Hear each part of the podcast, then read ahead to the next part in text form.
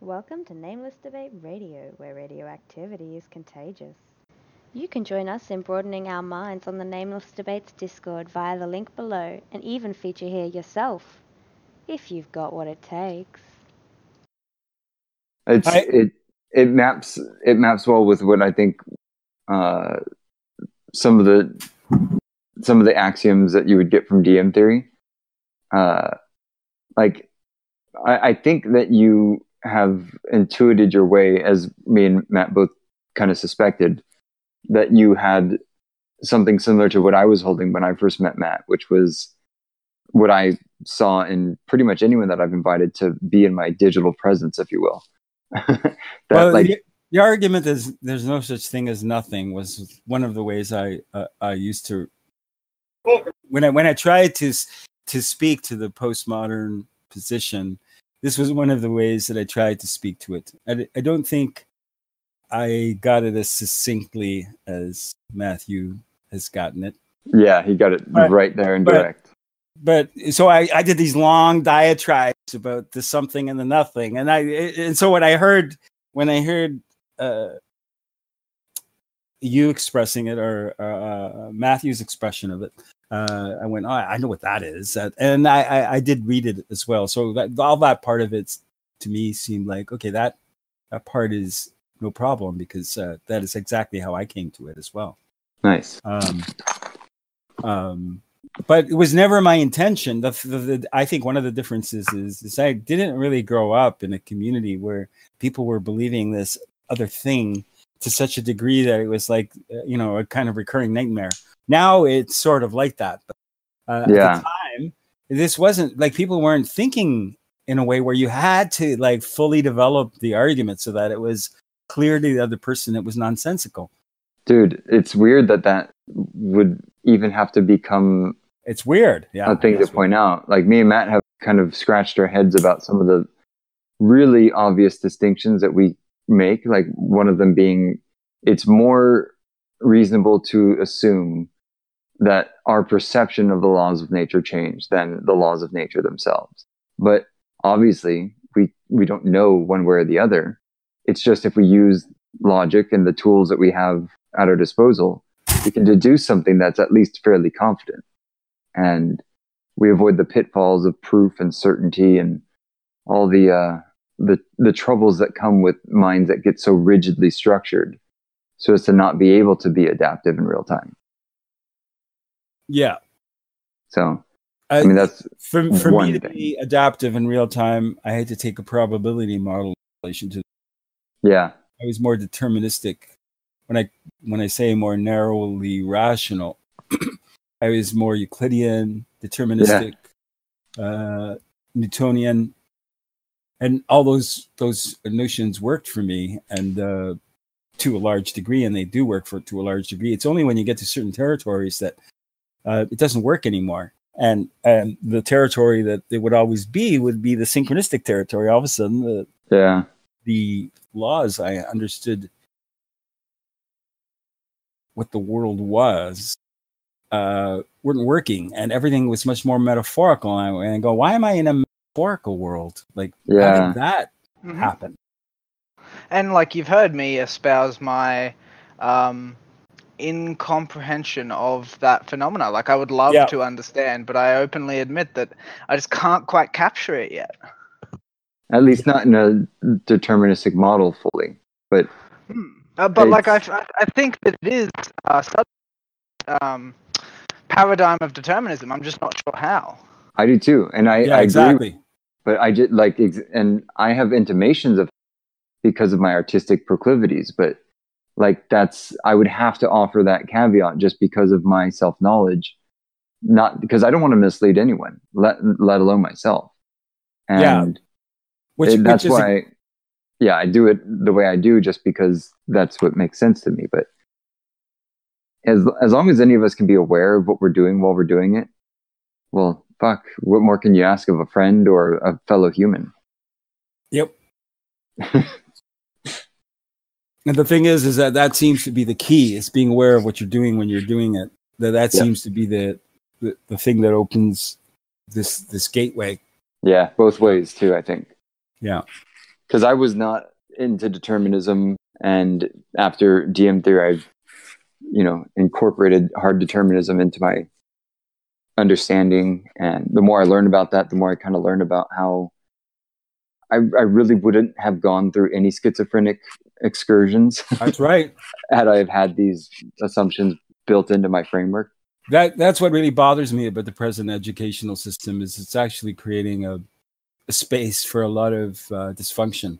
I agree, That, that's totally unnecessary. You got that right. Which is probably why uh, we homeschool. Exactly. Yeah. There's no way out of it though, because um, your children ha- do have to develop im- immunity Yep. Really to good the point.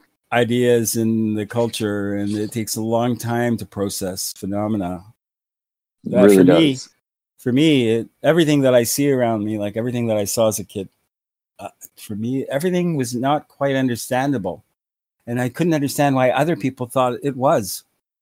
Dude. And I, th- I thought it was because maybe I was retarded a little bit, right? So, I, Yeah. so I, I, I, I, sort of kept that theory sort of under wraps, but I thought maybe you know I'm just slower than other people. hmm And uh, over time, it became apparent to me that I really was seeing more of the variables, more of the possibilities, and this was slowing me down. It was not making things as obvious uh, as it's, they seem to be to other people. Well, that's the Dunning Kruger effect, but in its positive manifestation. Exactly. Yep. And like those who estimate themselves, those who know more estimate their abilities as Yes. not, they're just not as remarkable because they know more of what's going on. But those that think they know, well, they overestimate because they don't know. Yeah. Unfortunately, it looks like the culture is is being more and more led by people who don't seem to know. Yeah. Until till you go And, to uh, college. Yeah, so where now What if I have university my- is a sort of psychological risk.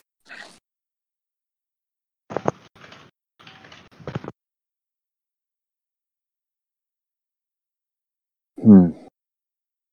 A lot of this goes back to Schopenhauer, to tell you the truth.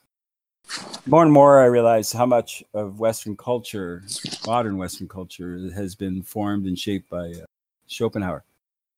I was just reading uh, the other day Jung talking about Schopenhauer hmm and how basically Jungian psychoanalysis was, I don't know, I would say tainted to some degree by some of these misconceptions. One of them, this whole idea of uh, will as an idea, this whole uh, um, notion around will. I don't think it's taken anybody very far, but uh, the premises are interesting. And uh, Schopenhauer describes the premises, how he gets there. And it's actually quite bizarre. a- And no one seems to talk about it. It's a very biological argument. Very biological. And uh, so some one part of it, you know, is true. One part of it. Yeah, of course, yeah. And like you can understand what he's saying, and um, specifically, for instance, when he talks about what, how he conceptualizes um, romantic love, right? He says that um, the experience of romantic love is the illusion of the will of the species um, instantiated in the individual to reproduce. Yeah. Um, and the reason he says that is because, well, to some degree, obviously, that is the case. Yeah. Yeah. they- It's, what isn't uh, the case is that it's an illusion. That's what's not the case. Yeah. Yeah, course, dude. Isn't that an interesting feature, though, to the way that we analyze things? Is how quick we are to conclude illusions where there are none, and uh, misapprehend the illusions that we take as fact. Yeah. But isn't that like symptomatic of calling them illusions to begin with? Yeah, yeah, that's actually a good good point. They're, they're, It would be foolish to suppose that we are accurately representing that which we represent as fooling us. ha, that's that's a cool one. Uh, uh, that that's where Brendan goes, or where he he wants to go. yeah, Um, and it's a way to dampen the uh, the threat of the uh, the awareness that's starting to upend framework. mm-hmm Totally. Yeah. So It seems to me that Brendan is a step behind ontologically yeah, bec- because and he, it- he it- says, um, sorry, go.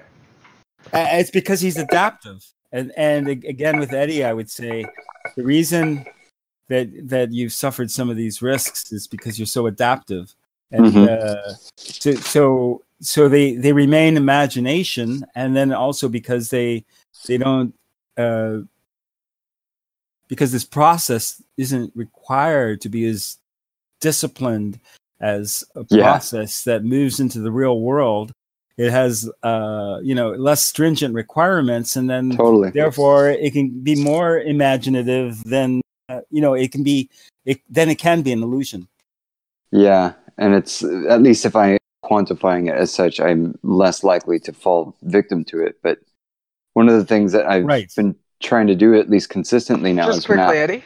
Yeah. That one is, yeah, th- that one's qualify. Ah, thank you, man. Mhm. So when I when I qualify things out of the domain of pataphysics or imaginary phenomenon yeah into the domain of metaphysics or that which is logically consistent or structurally sound, Yeah. um, like I'm I'm trying to make a distinction between mind and imagination. So so much yeah but so I, I don't think i don't think you understand the role of imagination Uh well, perhaps not in its entirety, but I know like my what we could say I know my handles on the the beast of it that I've had to tame so that I can have what is at least the similarity of a sane character. See, So- the thing is, I, I imagine imagination to be this. Like, for instance, one of my studies is Sumerian uh, history. right? okay. Uh, and, and it's not an easy study because you're trying to figure out what a culture was thinking that our culture doesn't even remotely think Mm. and they've also got a set of metaphors. Um, so they've got a language of symbols that Mhm. even though we know what the symbols are, we don't really know what those symbols mean. Mhm. You know? Hmm, the And- ideas are alien to us. Yeah, yeah, and uh, uh, and it, it and it, the way they use language is sort of alien to us, and it describes a, a certain prejudice in relation to the world, and and that prejudice that's what I'm after is trying to understand what kind of world were these people seeing because it's definitely a different world world that we see, and um, because there's this historical this is weird way in which we're we're we're doing a repeat of uh, I think of certain archetypal conflicts. I'm curious to Mhm. see how this phenomena got resolved. I think to some degree, some of the issues we're struggling with got resolved more clearly in the past. Just some, not all, but some. Uh, I don't think that's an unreasonable point of view. And if if you if you look at it from a statistical point of view, there's a good possibility that uh, human beings, especially if they were uh, they formalized psychedelics in their religious culture, um, they might have some awarenesses and ideas that might have over a, a couple of thousand years uh, become become skill, right? Hmm. Because because if I believe I can stalk it uh, skillfully, then maybe other people believe they could stalk it skillfully, and they they learned how to how to do it. Yeah, it's not They- it's not likely that you're the first person to think of that stalking metaphor. Yeah, exactly. Yeah. And and and it turns out it's true. They did. So Yeah. so you find as you're looking through history that wow, these these people actually understood some very Mhm. crazy things, very interesting things. And and and p- part of that is the idea of developing empathy for another human being that that is the central challenge is that uh, when you develop empathy for another human being's existence that other human being's existence now becomes a trauma uh, for your whole worldview your whole existential projection I would say Um, that to some degree, humans have probably understood the entire world over a dozen times in Exactly. history, right? It's just that Yeah. um, we have not managed yet to, as uh, David Long, I think is his name, would Mhm. would love to say, we haven't managed to integrate it yet, right? Like Yeah. in my in my personal opinion, like um, when it comes to uh, ontology and metaphysics, I would say that um, like the Platonic realm of forms is about as articulate uh, description as you can get, and then um, like the next very next generation, Aristotle came along and he said himself, nothingness is impossible. You know, and if someone were to just uh, back then were to just put those two ideas together, maybe they could have solved it, but they were uh, disparate. You know, Aristotle said, "Well, Mhm. actually, you know, actually, teacher, that's some bullshit. Here's what's Yeah. true." Yeah. Yeah. That's, I've loved that analysis too, by the way. hmm And it's so very human, right, to tell your teacher that they don't understand. hmm Yeah. And uh, the, the the other interesting aspect of it is is if it actually is a skill, and and there are a plethora of compulsions that interfere with your comprehension of it that you aren't in compl- uh, aren't in control of. Um, Yeah, I love how you went to say complete control, but you're like, not, not at all. Yeah. Yeah, uh, yeah, exactly. Um, you're not in control of it. All you can do is observe it and keep taking runs at it and find out what happens. You know, the next time around. It's basically what I do. yeah. Update your, your approach. I'll hope that maybe this time I have enough language and theoretical understanding for the uh, the the more complex understanding to to manifest To then- crystallize. to crystallize. Yeah. And Well, actually, I think I think it is crystallizing to some degree this this winter, and our conversation is all part of that synchronicity to some degree. I and it's agree. really cool to have other people talk to without worrying about like uh, the fundamentals. You know, I think that's the that's the main reason why we were so compelled to probably interact in this way. Yeah. Be- because uh, I I know that Matt and I have like he's younger than me, you're older than me, yet there isn't really anything other than a sharing of what we all would probably con- constitute as something wise, something worth sharing from our own experiential database. And uh, like one of the things that I love that Eric Weinstein pointed out in the movie Kung Fu Panda is that um, it kind of gets into the idea of the autodidact or the self teacher and how it is that you pass on a tradition of self teaching without, uh, Violating it. yeah, exactly. And it's it's just such a difficult concept to put out in like some comprehensible way, like like Matt pointed out, like just a combination of Aristotle and the theory of forms, and you get like a little bit of a, a articulate philo- philosophical way of putting it.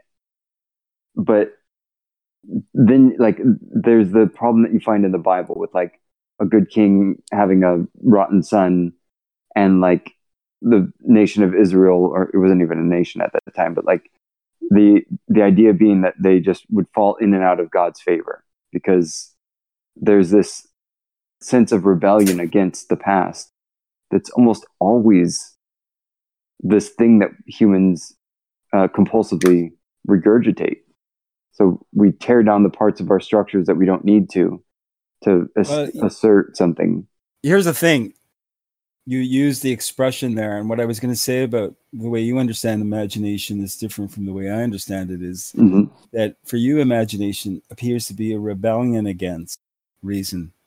And for me imagination i use my imagination to try to fit I, what happens is, is i get this reservoir of facts and they represent contradictions. And i try to imagine a, a world in which all these facts could coexist and be one world so i try i use my Mhm. imagination to, to imagine a, a more coherent paradigm that could include all the facts that I have to contend with. Here, Yeah. Here's what I would say. Um, I would say that you definitely like that. You're describing a younger Eddie. He used to Yeah. be like that, but Yeah. in my opinion, these days he's not like that. These days he is aiming his in, imagination at at uh, coherent articulation, even if uh, he sometimes exhibits the trademark characteristics of his younger self. Exactly. my, my old patterns, they do bleed well through. said. And, and Well- it's not that what you're pointing out isn't like the thing that I constantly aim and update towards. It's just uh, Matt had it on the head right there for sure. Yeah. And I, I agree with that. I agree with that. But to tell you the truth, I thought it was true more before walking into the DPC thing and then discovered it was less. So that's that was my experience of it. I don't know if that makes sense. Because it seemed like you were actually quite coherent, uh, top to bottom. So in my mind, oh well, Eddie's not going to be a, a you know, uh, uh, An issue here. yeah, a wild Yeah. variable. And then I got go, oh, A fuck, wild card. a I wild just wanted to show you what what kind of cards I have in my deck, man. I'm being upfront with it. no, no, that's what I wanted actually. You know, I Okay, wanted good. to see I wanted to see what kind of cards were were in the deck Yeah. all, all around. I was won't willing play to take something that I won't play something that I'm unwilling to accept in others. So if Yeah. I do mm-hmm. it, I'm obviously willing to ha- accept in you. And that was what I kind of wanted to show David in that look, he may like your words may be being perceived a certain way by David's mind. But that in no way constitutes like anything other than the fact of David's mind perceiving you in a way that is missing the point, as far as Mhm. I can tell. Because you and I can both do that to each other uh, and not take it off into a tangent land that imposes what would be like formal setting of dinnerware at a table that no one's going to eat at. Like, sorry, we're all going to be holding our drinks and eating our food around a bar and talking the way we're talking right now. It's not necessarily going to need to be this formal, elegant Mhm. dinner laid out so that we all feel nice and, and I pretty think um, I think that's probably what's responsible for the way that uh, like I perceive it when I look at it, which is the bickering of shadows. You know, because Yeah. it seems like um, Mr. Integral is unconscious of his shadow, and when um, when Joshua here is, let's say, uh, mm, metacognitively embodying his shadow for utility, um, Yeah. the only thing that the integral guy can see is that um, you're breaking some of the formal rules, and it's like Yeah. to some degree, of course, that's true, Mhm. but also um, you are breaking some of the rules, and you're unwilling to admit it. And until you do admit it, what else? Like, what other choice do we have? And it's something that I get a lot myself, right? Because um, I don't like to be a hypocrite. And so Yeah. it's something that Me I think about a lot. It's like Same, yeah. I tell other people not to break the rules, but every now and then I have an intuition that it's justified, and it goes something like this: It's like, um, if you are being stubborn about, for instance, epistemology, and Mhm. I can't get you to admit that you're being stubborn about it, and so you're essentially just being arrogant, then what Mhm. I'm probably going to do is I'm going to switch my focus to making you look silly because you do Yeah. look silly. yeah. so good. yeah, yeah. Well, I think I think I had an impulse like that. And like Mhm. I can identify that really easily because I see it in myself, but it seems like he is unconscious of that part of himself. Yep. Yeah, he's unconscious, and it seems to be a big deal to come down to that. Very big deal. I, I wasn't expecting it to be a deal. I, I was expecting it to be okay, a little trauma, but it'll be it'll there'll be a recovery. Yeah, I thought this like revisiting of it was gonna let the water be under the bridge, and No, I- you know what? When I actually said that uh, there's a psychological, like there was a point where, and, and this I think was regarded as gaslighting. Yeah, that's what he I, I fi- you know, people are using that term very loosely these days, Mhm. like way too loosely. I it's agree. become a kind of psychological defense mechanism. Yeah, And so Mhm. whenever I hear the word, my my my uh my ears perk up, and uh, and I do think like as I as I'm describing as I'm describing like uh, some of this phenomenology that I'm describing to you, Eddie. This, Mhm. The way you used the word gaslighting, the way you were describing what was going on, in spite of my description of what was what was going on, you you just didn't want to believe it. Like, uh, and I know, and one of the reasons, and so it's interesting. Why didn't you want to believe it? And part of it is you can't imagine in your mind that someone uh, w- with my skill would Mhm. lower myself to that Yeah. kind of behavior.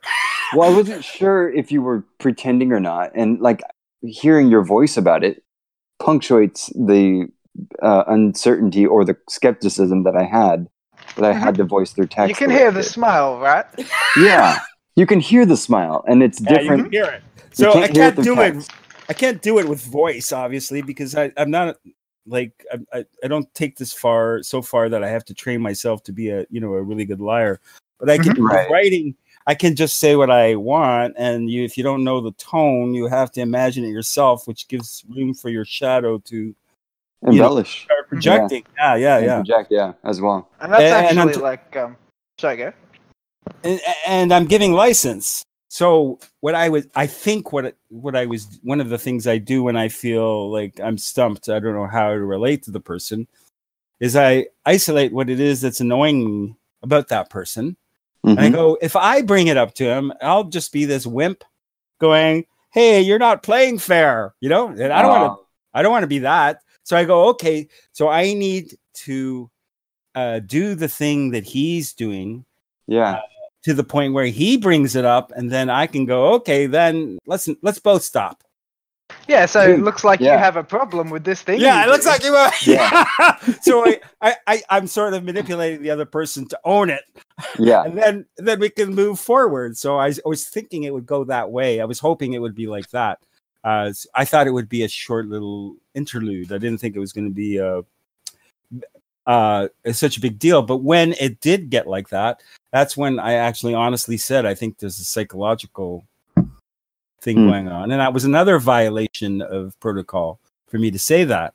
Right? Of course. Well, I mean, you, I'm you're sure, yeah. suggesting that he's not as strong as he thinks he is. Yeah. well, but like and- that was a real concern for me. and I can see that. Like, it- I saw his concern of like his worry for my parenting skills, like paraphrasing it. If I can't see the difference Worry. between insults, Words. yeah, Oh yeah, yeah, yeah. That Yeah. was a low blow. That's just like that is so. Honestly, I cringed. I cringed. I did too. because I didn't want to make it that a problem because it's I I literally am not I'm I wasn't functionally scratched scratched by that um sentence. I wouldn't I just- expect you to be. No. It's like I it's, didn't think it's you were the either. sort of thing. It's the sort of thing that a miffed teenager might say to you. Right. And Yeah. I was like, come on, dude, you're not a dad. And I know that it's not like that's kind of like beside the point too, but it's just Yeah. don't bring my kids into it. You don't want me to get all Eminem fucking uh That's funny. Yeah, but it, it's it's just an interesting thing because I I don't like the pretense of we're not human and we are as we kind of comport ourselves to be when we follow the rules. I like rules. I think they're necessary. Um, I couldn't live without many of them, just of course, In- yeah. Of course. in terms of raising my kids. But um, to unconsciously adhere to them as if you can only learn something through the rule structure. Yeah. Uh, that is definitely a misconception. Like I, I know that is not how I arrived at where It's I'm at. almost beyond naive, honestly. I would No, think it- that's it's actually yeah, OCD, is what Hmm. it is. yeah. That's what I feel. That, that Because was I think, like, thinking. I feel like it's like embedded in almost every popular children's story that following the rules is not enough. dude, absolutely. That's a huge lesson yeah. in a lot of stories. So you know, it, talking about this dad-child thing, what happened to me is, is I, I love fairy tales. Like as a kid, I really love fairy tales. And what annoyed, I'm the oldest uh, uh, of my brothers and sisters, and you know, all these fairy tales. The oldest uh, brother, you know, he he's always fucked every fucking Mm. story, and it's the youngest child that uh, succeeds. Right? This this theme really did annoy me quite a bit. And I thought, oh, I better watch it. I, I better see that I embody the the, the child, uh, no matter what's happening. That, that's Ah. how it first started becoming apparent to me that the child archetype was the one that I wanted to occupy. So That's so cool to hear. I, I- let my brothers uh, occupy the the old brother archetype, and it was a disaster for them. And I, I regret the whole thing now. I think I should have handled my role. Well, uh, only you would know, but like I, yeah. I, I do think there's there's wisdom in being the oldest and yet still having a very young disposition. well, there is. There is. It's I I, I promise to never. I want to be a Toys R Us kid for as long as I can. It's just. I, that's how me and my son relate. Even like we Yeah. can still relate through video games, and I do think that there's a unique prospect on the line intergenerationally. Yeah. Um, and this conversation in many ways represents it because what's happening here, I believe, can extend down to like my nine year old generation level It does. in terms of we can all talk about like the video game aspect of things and then start to understand how those metaphors correspond to an interpretation about reality that is functional at least if not somewhat uh, maybe even um, what is it? Enterprising. Yeah. capitalistically in the future there there's there's the likelihood that it's going to be the kids that can code and do computers that are running the world. And anyone that familiarizes themselves with that feature of what's coming out of human uh, out of human utility and all that well, it's interesting you say that because I'm actually a game programmer, children's game programmer. are you serious Yeah. that's So- pretty fucking cool Yeah. So I've been working on a, a- an animation framework, a game framework for a little while now. Um, wow We're, that's keep going man and part of my goal is to uh, create a game that has all these alchemical ideas already in them because I noticed that um, when I noticed when I would uh, go to the office and work with some of these younger programmers is that the only people that knew anything about alchemy were these gamers. yeah they man actually knew more more than like like like like you know people who claim to know about alchemy and uh it's because they, they they learned it from this very at this very base level the elements and they learned about the elements and then the spells Right. that are related to the elements and so they start to have this this idea this sense of the phenomenology of the elements without really realizing that they're learning ancient culture it was all subconsciously like absorbed Yeah. like almost through And- and- osmosis Yeah, and it's a strange sort of absorption because the game programmers who first brought alchemy in had no idea what it was, but they just needed the they needed Narrative the device. decorations, they needed the Yeah. narrative, needed they you know they wanted the ideas. So then they would just do some The symbolic significance. yeah yeah. So they would do just shallow research and just drag whatever they could that and Yeah. that, you know, and into the project. That's generally how it goes. Um, but Also, it would still is, seep uh, in. Un- entirely unrelated, but I just shut my fucking finger in the door and it hurts like a bitch. what the Oh fuck no! Ah, dude. that's like killing me. reverse awesome well, that would be a synchronicity. yeah what, what, what was I saying i know like there was something about al- when it happened? something about alchemy and door slamming on a finger oh god. I'm not actually sure what you were saying when it happened because I had to leave the room, which cuts off my connection. I see. shit man God that sounds damn like it! Fuck. It's like broken my skin, so it hit me pretty hard. Oh wow, is it the wooden door sad. Um, it was yeah, it was a wooden door. Yeah. You Ah. shut you shut a door on your finger. Interesting. I don't know. Uh, no, the door shut on my finger because it's got like an automatic closer. oh really? Wow. Yeah. I hurt like a bitch. Sorry, I know that was completely off topic. no. that's like I can't remember where we were, but uh, well it was about video games smuggling alchemy oh yeah, yeah. So so I, I wanted to bring this in, and then recently, like I also work with uh, microprocessors. Uh, like uh making them or working with uh, them? we're working with them. You know, okay I, I you actually used to make circuit boards, but um, Dude, that's Now- really impressive yeah, yeah. So there's this there's this uh, chip. It's actually a this little circuit board now you can buy for like three dollars, and what it is is it has it has its own Wi-Fi, and it can becomes immediately a server. It can become a, a server. It's got a significant amount of memory in it, and actually you could put the the the idea of a game in it, and it's just Arduino like- or Raspberry Yeah. Pi or something. it's actually smaller than the Arduino and the Raspberry. Pi. It's it's uh one Chinese company decided to put all these features, Wi-Fi, everything into one little chip system in That's one cool. little chip, and and charge you like two, I don't know, something like less than two bucks for the chip. Which What's it called? you- well, the, it, it's called uh, ESP8622. That was the first generation, and then now it's an ESP32. And um, the language that uh, a bunch of people did a, a project and, and created a language for this particular chip, and um, I'm quite impressed with it. They used uh, Python, not a language I Mm. know, so I've been learning it quickly since. Dude, that's Oh, so dude, cool. Python is beautiful. Yeah. So yeah, I'm learning my uh, Python. So I, I want to use this micro Python environment that goes on this Mhm. Wi-Fi Wi-Fi spot. And the beauty of it is it can be a, a server for a game. So if anyone has one of these, everyone can play in relation to this chip. Is it like a mesh network kind of?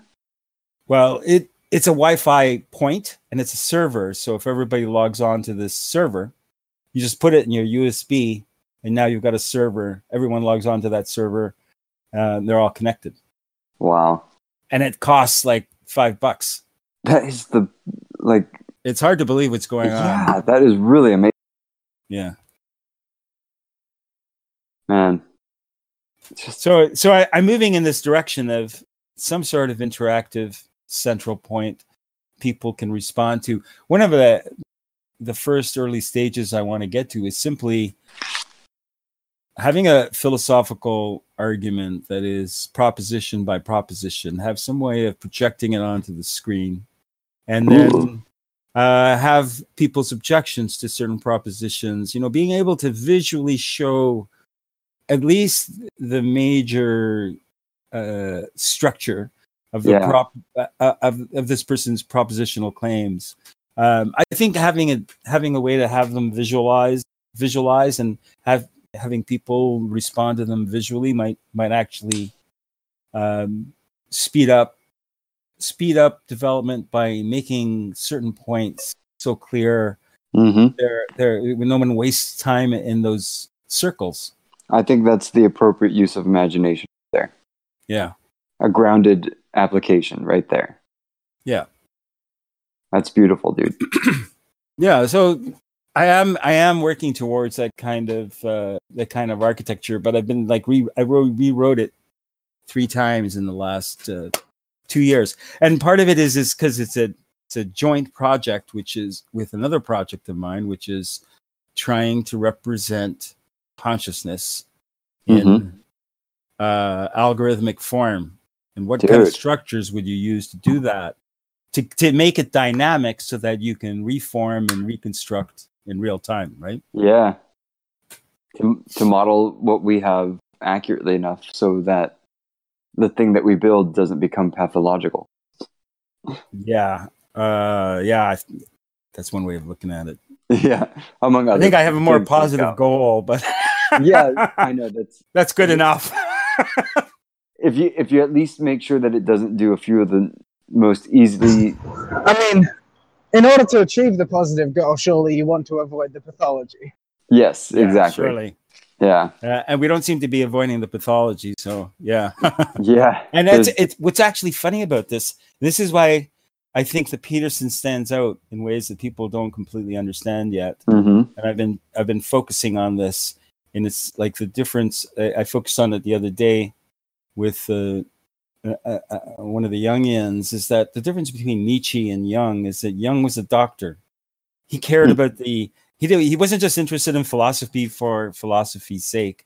He was interested in the healing aspect of right philosophy. And Yeah. it turns out that actually philosophy isn't philosophy unless you include the healing aspect, uh, which is surprising yeah. at first, but it is actually true. And and Peterson, Peterson, It's interesting. Sorry, go. I'm losing you. I don't know what's going on here. Sorry. Um, no, I was just going to say it's interesting because I noticed, like, probably a year ago now, that um, people who are in my field use conflicting terms for what they are. And one of them is metaphysicist. That's the term that I prefer because it's the technical analysis. But then the other one uh, is metaphysician, right? Ah, yeah, yeah. Yeah. and it's sort of like I can understand, I, I fully understand like why the connotation appeals, but you have to be a metaphysicist first in order to be a metaphysician, in my opinion. I I think that really works actually when you put it that way. yes. The way that I like to put it is that the restricting yourself to be a met, to being a metaphysician makes you a better metaphysicist. Hmm. It works both ways. I think, um, yeah, I think there's definitely uh, an element of truth to that, but I think that the truth in that is subordinate to the proposition that before you can heal correctly, That's you need right. to understand what's wrong. Yeah. And you Yeah. know, this brings us to uh, the the the history of the synchronicity school, and Mm-hmm. that there, I I believe I've been trying to follow it down. So at a, at a certain point, I started to realize there was some knowledge that kind of kind of uh, got lost in you know. th- So there's knowledge. And then every culture does operations on that knowledge, and then you're you're trying to trace back. Okay, well, who knew what, and Yeah. when did certain bits get lost and uh, what was going on and and can you trace back historically to where this body of knowledge comes from and it does actually come from when if you're just using your eyes you can figure it out and and one of the ways i i figured i figured some of it out is i i got um what is what is that you know that man's big book that large book that's the history of spiritual traditions oh that large Mm. you know, you know which book I'm talking about. I'm not familiar. A lot of people, Brendan, I do not. Brendan referred to it. Uh, but anyways, what oh, it is, is it one it that he posted? Yeah, in yeah, yeah. GPC? Yeah, yeah, Yeah. I didn't. I don't recall the name, but it's Yeah, yeah. video. so there's a whole bunch of like images from Egyptian art. It's just like artifacts, right? Pictures of Mhm. artifacts, spiritual artifacts. And I went, I have no idea uh, what these things are, or what or what they're even talking about. Like I, Right. you know, I, I admit that I look at them, I, I look at them with fascinated eyes, but and I go, is this nonsense or is there something Yeah, that they know that they're trying to communicate with these artifacts that I'm not getting. Uh, so I just I just Xerox them out of the book and en- enlarged them, and then I got this sheet of paper that was about you know 20 feet long by about uh, four feet wide. Put it on the wall and had them all up. And just every day I walked through uh, in- into the uh, uh, pl- place we were living, into the house, I would just look at them all, just Hmm. look at them all back and just keep looking at them and just letting Just my to quickly, imagination. um, Just Yep. quickly step back briefly. You said Yeah. something about um, like information that's lost, and I thought that um, you know we had a relevant frame just the topic before that, right, which was um, computer science or programming, because um, like when we're thinking about like translation from one language to another, you know, um, it's intuitive that information could be lost, but then when Yeah. we look at like conversion between variable types in programming, it cements it. It says okay, like different um, variables actually can contain different amounts of information. And, and if you convert between them freely, there is no doubt that you will lose some. Yeah. And you always do every operation there's always some loss. And the interesting thing is what are the good ideas that got lost? And one of them is the logos for sure. No question about that that somehow that got lost. Uh, Yeah. and it's strange actually how it gets lost. And it's and actually i think that the word the logos or the idea of the logos is another one of these concepts that people compulsively uh, have reactions to without being aware that they are. Yeah, uh, because it brings a, a, a different frame uh, preference. So, like what I've learned from experience when I post is that there are certain quotes by Blake or Shakespeare I can use, and people know exactly what I'm talking about. And at the same time, there's that part of them that wants to reduce it, and they know they can't. And Hmm. when you when when you and that's the power of some images or quotes is that uh, one of my favorite favorites is Blake's Uh, you know, you have a flower in the palm of your hand, which, hold on.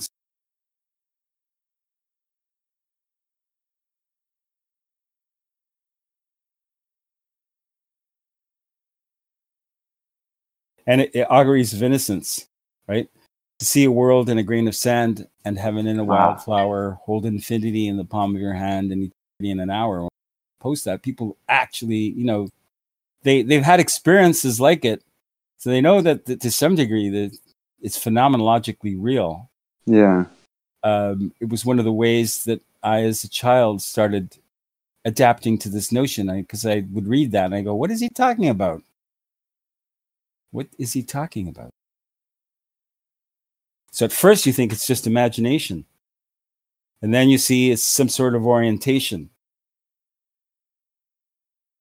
Yeah.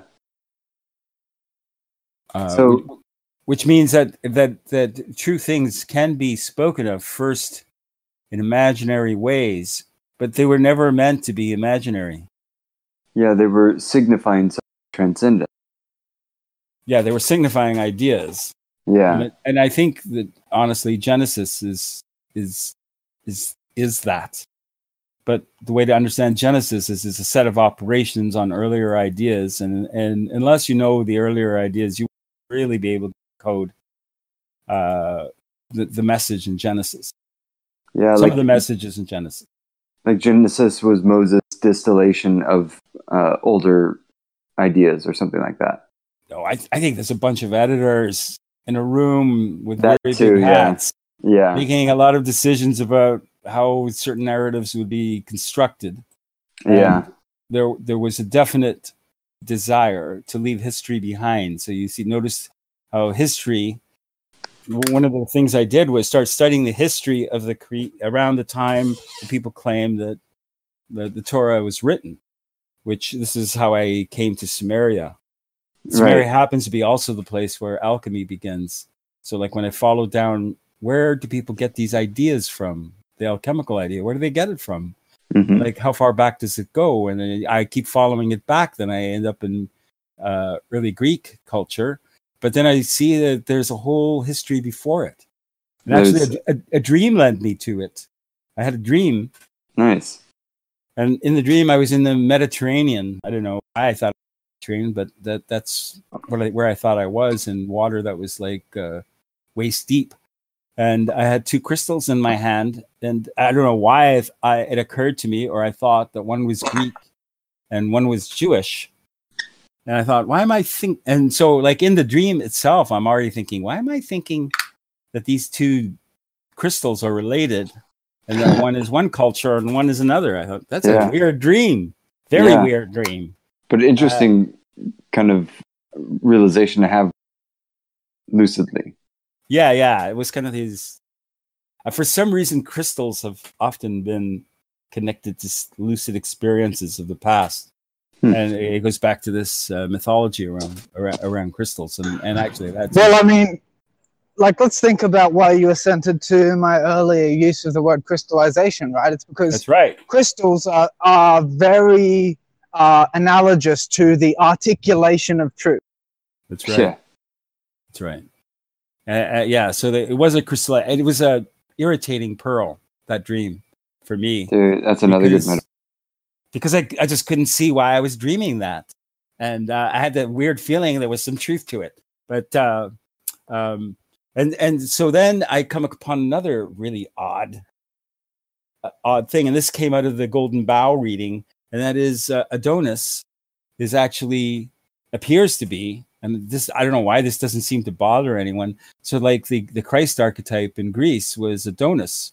Mhm. And Adonis actually is a, the Hebrew word for Lord. And what bothered me was here is a pre Christian Christ figure, and his name is the Jewish name for Lord. That seems really, that seemed really odd to me. yeah. Why doesn't, why does that bother people? Like, that would mean that this idea of the Christ and, and its connection to Jewish culture predates by you know uh, uh,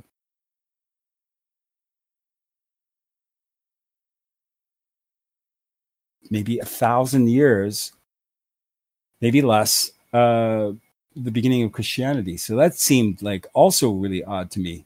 Mhm. Like, and how do you follow I that mean- up? Is this a coincidence? I can think of like two justifications for like not being bothered by that. The first is ignorance. You don't know that that's the case. And the second is, of course, that you think your belief is so true that it was represented in the reality long before you came upon it. Yeah. Yeah. Yeah. So uh so you know eventually I do start to see that there is that that this whole cultural paradigm uh comes before Greece. So one of the things I wanted to do was redo that image that you showed Matthew with uh, the Roman and the Greek. It was you, I think. You did this image and, and one is Hmm. copying the other. And under one it says Roman and the other Oh. one. You know that the, one? the meme, yeah. the meme. Yeah, I wanted to uh, to reverse it and, and put Greek on the right and Sumerian on the on the left.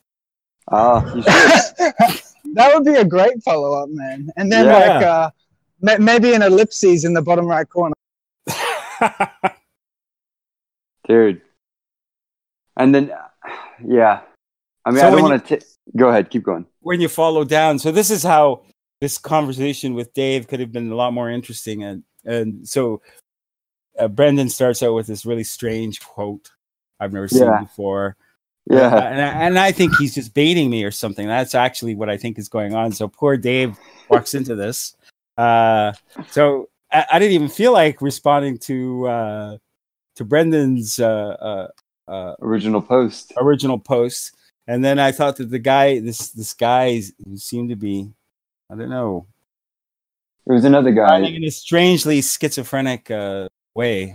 I, I, I don't know what to make of his. Yeah, very strange. I didn't know it either. I was just like, okay, I thought maybe he's on drugs, and uh, it's his own thing. That's if what he, I are- said. if he is, then it really is cool. But then he does Yeah. it later, and it seems to be continuing to do it like days later. And either he's on drugs again, or like this is Dude. how.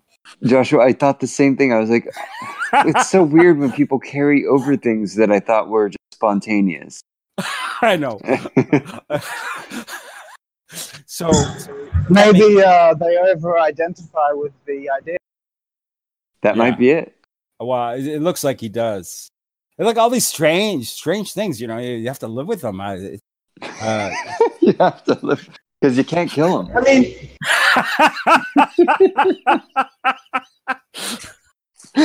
oh man. to my mind, someone who doesn't come across many profound truths probably becomes very attached to the ones that they do. Yeah, yeah, yeah. yeah. yeah I, I i I feel lucky on that on that point because i i just uh i just started reading everything and everyone um Huh. and that actually was very a safe approach because it starts to give you this statistical sense that there's something that's going on that a lot of people think is real and it would take be quite arrogant of me to uh you know project uh closure at, at a certain point so then it, it helped yeah. it helped keep me open to possibilities I thought were highly unlikely. That's great. Yeah, Th- that's actually a Ah, that makes me feel arrogant, though, because the way that I maintain that openness personally has nothing to do with that. Uh, how do you do it? yeah, Um, mostly, I do it by trying to like think about how I got here and like why other people don't listen. And the answer is, well, probably I'm wrong. Essentially, you know what I mean? yeah. Like, uh, if it was me in their shoes, I probably wouldn't listen to me. I don't know what that means. That's interesting. It means that what I say seems outrageous in a way that can be easily rationally justified. As dismissal. It actually is ridiculous. It's ridiculous that someone could come up with an answer like that. yeah. Well, I don't know. With the whole datalogical thing is what he's talking about. Well, it's not ridiculous. The thing is, is it isn't. And uh, To the modern man, it is. I know, I, like I've had always had to deal with the, one of the ridiculous aspects of it is um, whenever I'm doing that something nothing thing, there's Mhm. always a stranger that walks in and goes, "Why the fuck Yeah. do you even care?" Well, he was talking I'm about not- nothing. Nothing. Yeah. it's impossible to not have a person point that out some at some point. Yeah, was, I didn't get much of it because I always came at it from a very poetic point of view. So then people thought, "Oh, this is poetry." So uh. Maybe we have to just let it be. because yeah, we got to let people have their poetry. That's And for me, it was the poetry of zero, uh, the notion Yeah. of zero as an archetype. Um, that partly started. It's funny, right? Yeah. Like it seems self-evident that their criticism is valid because, like, literally, we're talking about nothing. Yeah. I know. and we're taking it to the serious degree of categorizing it and So everything. it just seems absurd. I can. s- I And know not just that. Absurd. But then, like, when we spit out as our conclusion that it's ridiculous, it's like, well, what a waste of fucking time. I could have told you that intuitively. Dude, that's actually really funny to think about. It's like It is. someone's like, "Hey, have you ever thought about nothing?" They're like, "No, but it's ridiculous." And you're like, "Yeah, but wait, let me show you how it's ridiculous." The thing is, uh, the only reason I ever have a compulsion to do it is when I get the the uh, the the view, which I always feel some pity for, when someone is trapped in the sense that there's nothing that they can claim is real, and they uh, they don't know what world they're in, and they don't believe Mm. anyone could know as well, and that uh, the most important thing is to be nice. You know, it's fascinating to me that you treat that element as like just another tool in the tool set. You know, because like that's that's an answer that historically philosophers have not agreed on. We've never come to a conclusion on the question. Yeah, Well, see, I don't believe that's completely true. So, but so believe it or not, this something nothing discussion happens in the Vedas, right? For the same fucking reason, right? and uh, so I was shocked to discover that. That was one of like I thought logic began, you know, uh, um, when when people in the Western tradition started paying attention to logic, but logic was a, was a big concern in Indian culture, a very big concern. Um, so they do that logical work at the beginning. So, and I think the Sumerians do as well. So they, they actually know that the, the, the Sumerian Sumerians lived in a phenomenological world, and they were trying to to uh, measure the phenomenological world because they began with a sort of phenomenological start. No one knows why or how, but psychedelics were a part of it. No question in my mind about that. Hmm. There's way, way too much evidence.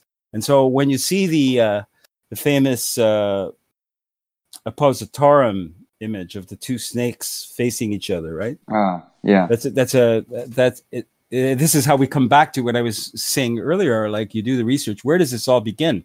Well, it all seems to begin with a particular school, uh, and like I know it sounds like a conspiracy theory. You go, well, what one school? But to tell you the truth, uh, probably if you think about how uh, significant knowledge would come about in human culture, it would Mhm. probably happen at one point in one school. Like it would start, someone would start the ball rolling, and then uh, people would pick it up, and it would keep developing, and that would be how it would happen.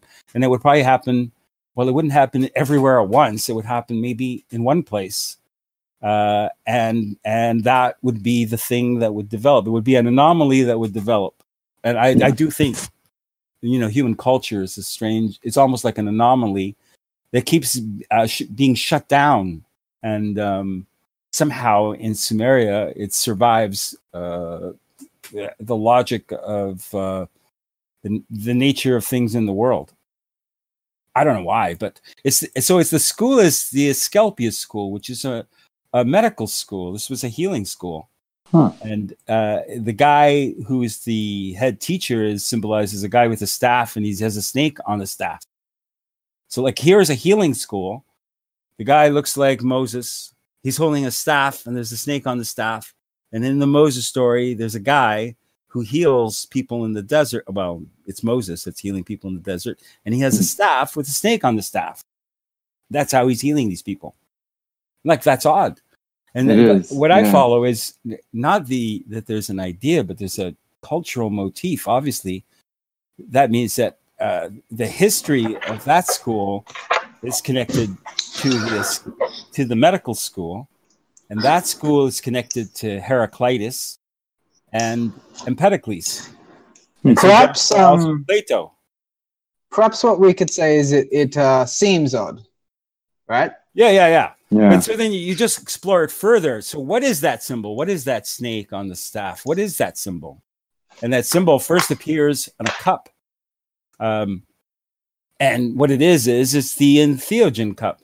I don't know what it what it is they drink, but from all, from what I, my best guess, that at least it's one of the guesses. One of the most popular medicines at the time was uh, beer and mandrake or wine and mandrake, and they also Mhm. used it as a as an anesthetic for surgery. So like it was an important substance, and and what it seems to be, I haven't actually done it, so I don't know what it is exactly. But f- from what people suggested, is that it's a bit like a like a a, a- psychedelic uh, love drug. Wow. Yeah. Man, is, is this Mandrake? Yeah, mandrake. Yeah, I've So- never heard this one.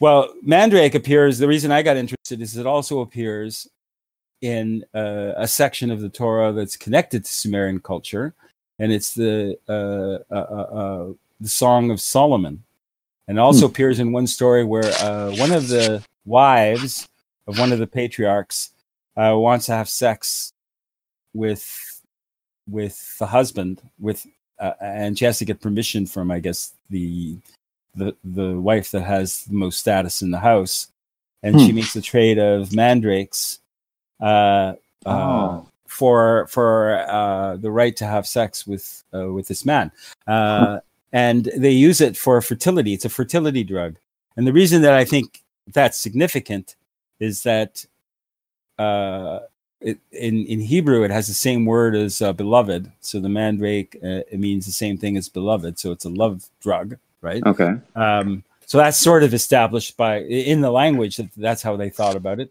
and it was connected to fertility. And I know that the Sumerians fertility was their number one concern. So uh, there's no way that the mandrake wouldn't have been part part of their fertility ritual. Hmm. So again, it's it's an organized uh, idea around entheogens. And then when you start to research the group of people that seem to be closely related to this idea, that is, where does this cup appear? And what is the group that actually have this cup? And strangely enough, the king who has this cup, his name, his name is King Judea, which sounds an awful like Judaic, which is also an odd coincidence Yeah. yeah, that one's a hard one to prove and there's there's this whole evidentiary stream around sounds and no one really knows sure what the original sounds were they just make guesses Yeah. i'm i'm not sure we know um but what what but but what's interesting is that school uses that same image and it's the uh coincidentia oppositorum Ah, so here again we got the coincidence archetype appearing yeah. which I don't regard as a coincidence.